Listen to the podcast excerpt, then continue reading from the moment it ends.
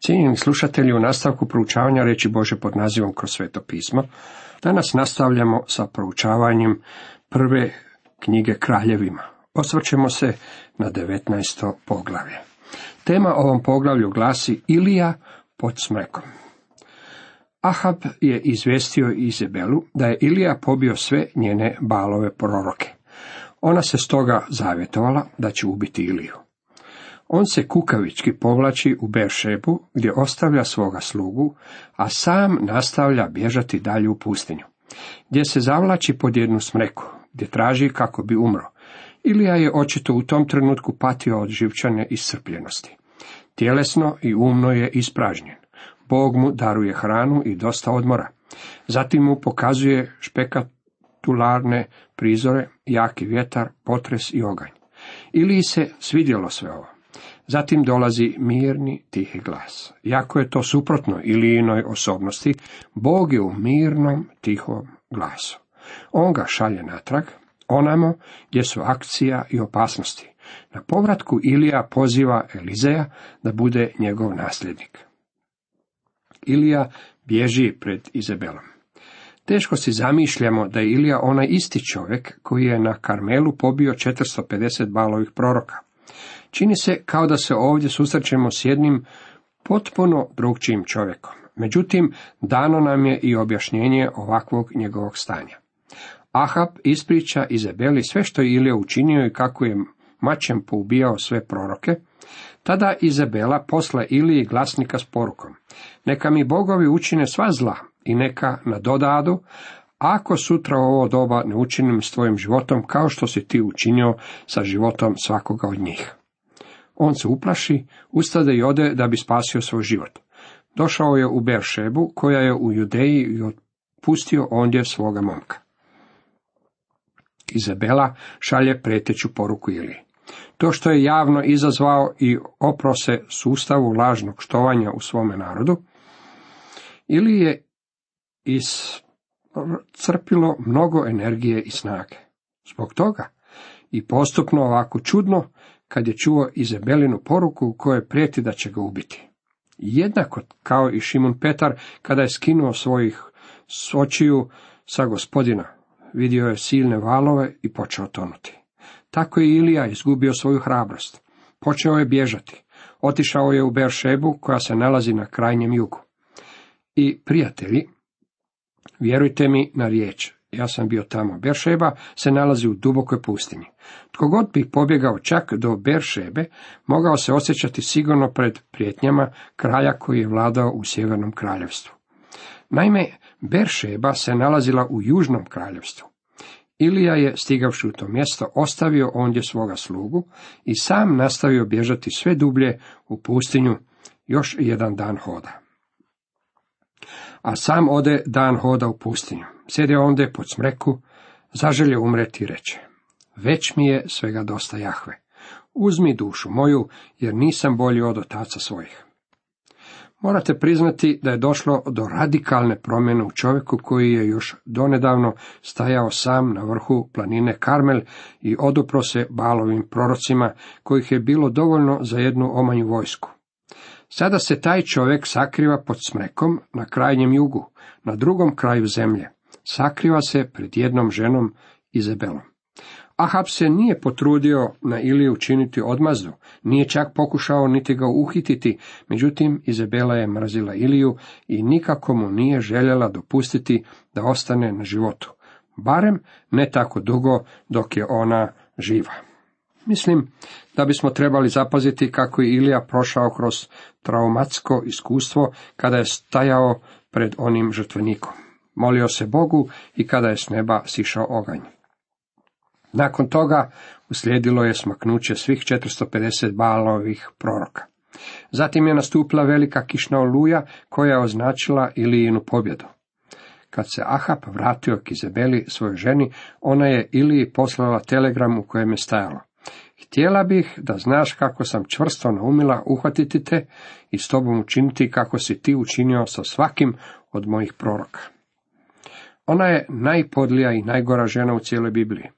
Ilija je skinuo svoj pogled na gospodina i pobjegao je u najudaljenije mjesto gdje nije bilo nikakve civilizacije. Kad je stigao do Beršebe, samo je nastavio bježati.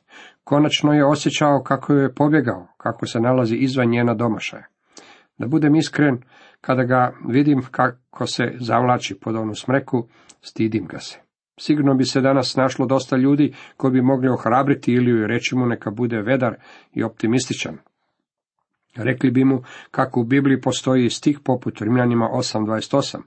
Međutim, čini mi se da Iliju tako dugo dok je bio pod onim drvetom, nitko ne bi mogao utješiti i vratiti mu nadu za život. Ilija se, dok je bio pod smrekom, osjeća užasno. Možemo ga kritizirati, pronalaziti mu mane, čak ga se i odreći, ili reći kako se nije dovoljno pouzdavao gospodina. Netko bi možda čak rekao kako je on sramota za Boga. Što se desilo s našim prorokom? Je li to čovjek koji je onako veličanstveno porazio balove proroke? Je li to čovjek koji je rekao, ako je Jahve Bog, slijedite njega? Kakva ga je to čudna bolest pogodila? Kakva je dijagnoza? Koja je etiologija ovog slučaja koji su uzroci ovakvom stanju? Htio bih istaći nekoliko stvari. Za način na koji se ponio postojao je i fizički uzrok. Bio je izmoren radom i prenapet. Bio je iscrpljen pretjeranom zabrinutošću. Tjelesno je bio iscrpljen. Mislim da je lako mogao kolabirati nakon onog dramatičnog iskustva na planini Karmel. Mislim da je bio u potpunosti iscrpljen nakon što je morao stajati za Boga, a protiv sebe je imao tolike neprijatelje i oporbu. Iako je u ono vrijeme u Izraelu bilo još sedam tisuća ljudi koji se nisu poklonili balu, oni nisu pobjegli i sakrili se pod smreke. Oni su se sakrivali u pećinama na planinama. Oni nisu imali petlje popeti se na Karmel i nisu vidjeli oganj koji je sišao sa neba. Ilija je na tom mjestu stajao sam. Zbog toga je potrošio gotovo svu svoju energiju. Ilija ne bi nikada pobjegao pred Izabelom da nije bio iscrpljen do krajnjih granica. Mislim da su i nama danas potrebni ljudi koji su spremni raditi za gospodina. Jedno je reći da se nešto stvarno i radi, a sasvim je druga stvar to i uraditi. Za Iliju se ova potonja tvrdnja nikada ne bi mogla izreći. On se našao pod onom smrekom jer je bio iscrpljen. U ovom je slučaju također bio uključen i psihološki čimbenik. Mi živimo u danima pretjerane napetosti, frustracije, sterilnosti, frigidnosti, oslabljenosti, izmoždenosti, razočaranja, obeshrabrenja, malodušnosti, očaja, napuštenosti, pregaženosti i sloma. Možda smo ili u pogrešno shvatili. On je bio čvrst i snažan, on je bio čovjek od krvi i groma. Međutim, taj čvrsti oklop u stvari je samo bio maska koja je sakrivala osjetljivu unutrašnjost. On se vladao prema svojim osjećajima i mogao je ići od zanosa i ushita do potištenosti. Posjedovao je i finija čuvstva, imao je umjetničkog i estetskog ukusa, bio je emocionalne naravi i činio je stvari koje su u svojoj srži sadržavale emocije. Možda je patio, kako bi rekli psihijatri, od manijakalno-depresivne psihoze. Žena je vjerojatno najosjetljivija od svih božih stvorenja, a žena je i emocionalna. Ona je mnogo osjetljivija nego što je to muškarac. Ilija je posjedovao tu vrstu naravi. On je bio samo omotan zaštitnim slojem prividne neosjetljivosti. Međutim, ovdje ga vidimo da vapi Bogu, neka mu uzme život, Ilija je stvarno u lošem stanju. Zatim leže i zaspa. A gle, anđeo ga taknu i reče ustani i jedi. On pogleda, kad gle, kraj njegova uzglavlja, na kamenu pečen kruh i vrč vode. Jeo je i pio, pa opet legao. Ali se anđeo Jahvin javi drugi put, dotače ga i reče, ustani i jedi, jer je pred tobom dalek put. Ili je bio potreban odmor. Gospodin je to znao, pa ga je zato i uspavao. Ilija je spavao poput malog djeteta. Također mu je bila potrebna i hrana. Mislim da cijelo ovo vrijeme nije stigao niti jesti. Kada se probudio, našao je kraj uzglavlja sveže pečeni kruh. Znate tko, mislim da je ispekao ovaj kruh? Isti onaj koji je pripremio doručak za svoje učenike na obali Galilejskog jezera, Ono jutro, nakon što je uskrsnuo, naš je gospodin tješio Iliju. Nahranio ga i ponovno ga uspavao. Nahranio ga je po drugi put i zatim mu je rekao, pred tobom je dalek put. To je nešto što je Ilija svakako naučio. Dragi prijatelju, možda je današnji dan za tebe sretan. Možda misliš kako imaš dovoljno snage i sredstava za sve životne borbe. Međutim, htio bih ti reći kako je pred tobom još dalek put. Biće ti potreban spasitelj, bit će ti potreban pomoćnik. Ilija, onako čvrs kakav je bio, ga je trebao. Koliko više ga trebamo vi i ja.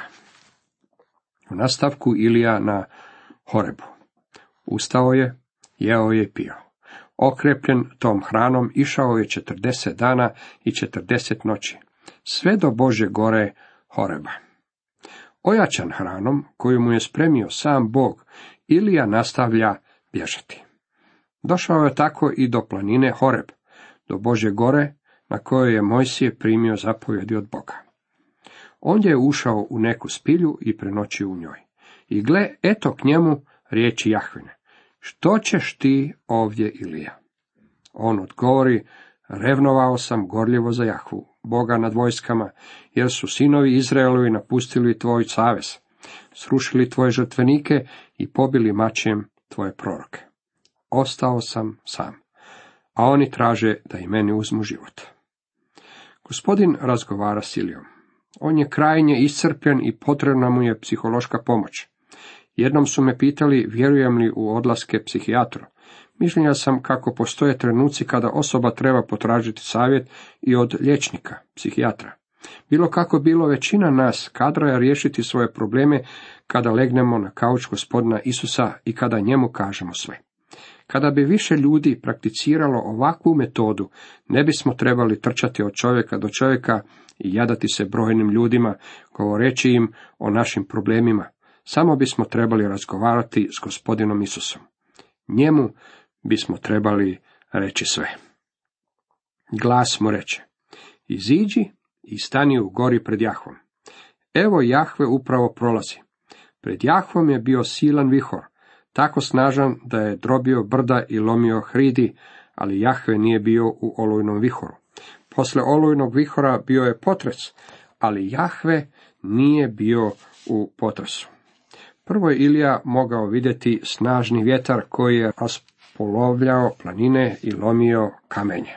Kako je on to volio? Zatim se planina potresla pod njim i to je volio. On je bio takva vrsta čovjeka sazan od vjetra i potresa. A poslije potresa bio je oganj.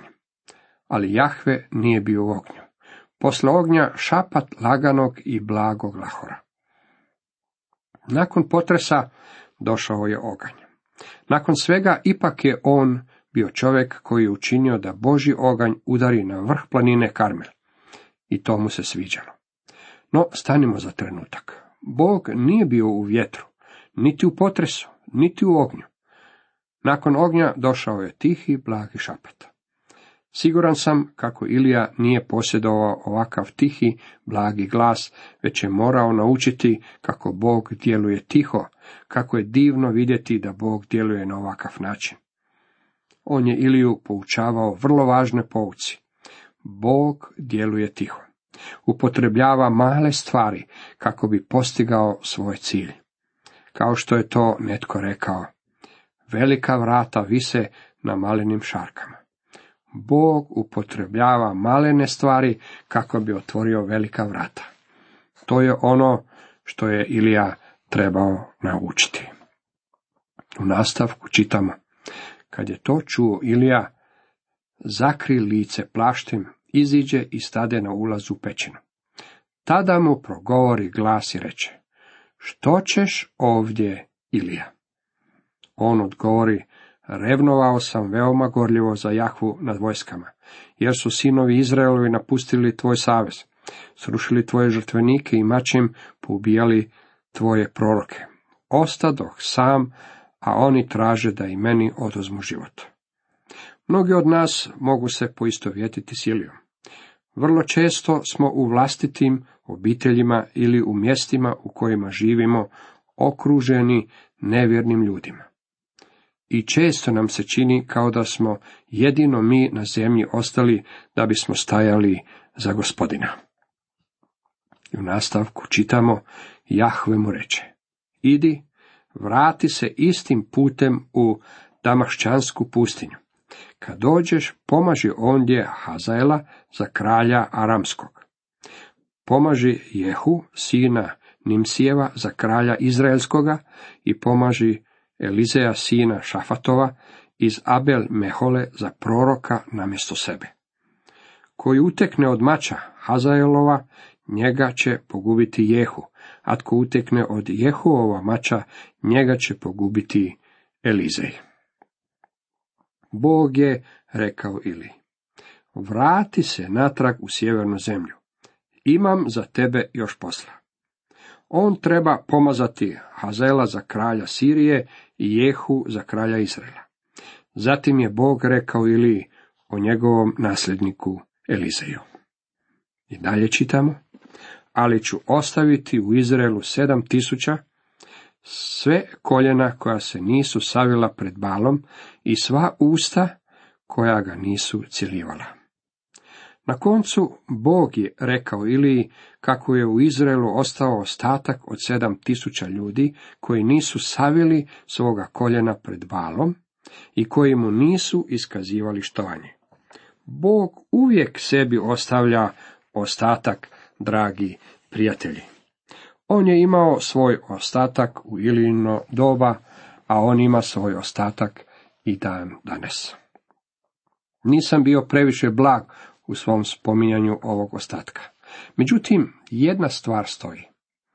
Oni su bili spremni stati za gospodina. Nisu svoga koljena prignuli pred balom. Oni nisu stajali na čistini i otvoreno kao što je to učinio Ilija. Međutim, bili su vjerni Jahvi Bogu Izraelovu. Elizejev poziv Bog se sprema Iliju pozvati kući, a umjesto njega će podići drugog čovjeka, Elizeja. On će zauzeti Ilijino mjesto. Ilija je molio gospodina da ga uzme k sebi. U nastavku čitamo. Ode on i na povratku naiđe na Elizeja, sina Šafatova, gdje ore. Pred njim dvanaest jarmova, sam bjaše kod dvanaestoga. Ilija prođe kraj njega i baci na nj svoje plašta. On ostavi volove, potrča za Ilijom i reče, dopusti da zagrlim svoga oca i majku, pa ću poći za tobom. Ilija mu odgovori, idi, vrati se, jer što sam ti učinio. On ga ostavi, uze jaram volova i žrtvova ih. Volujskim jarmom skuha meso i dade ga ljudima da jedu. Zatim ustade i pođe za Ilijom da ga poslužuje. Elizej je sada postao Ilijinim učenikom. On ga obučava da preuzme njegovu službu, kao što ćemo to i vidjeti u nastavku proučavanja ove knjige prve kraljevima.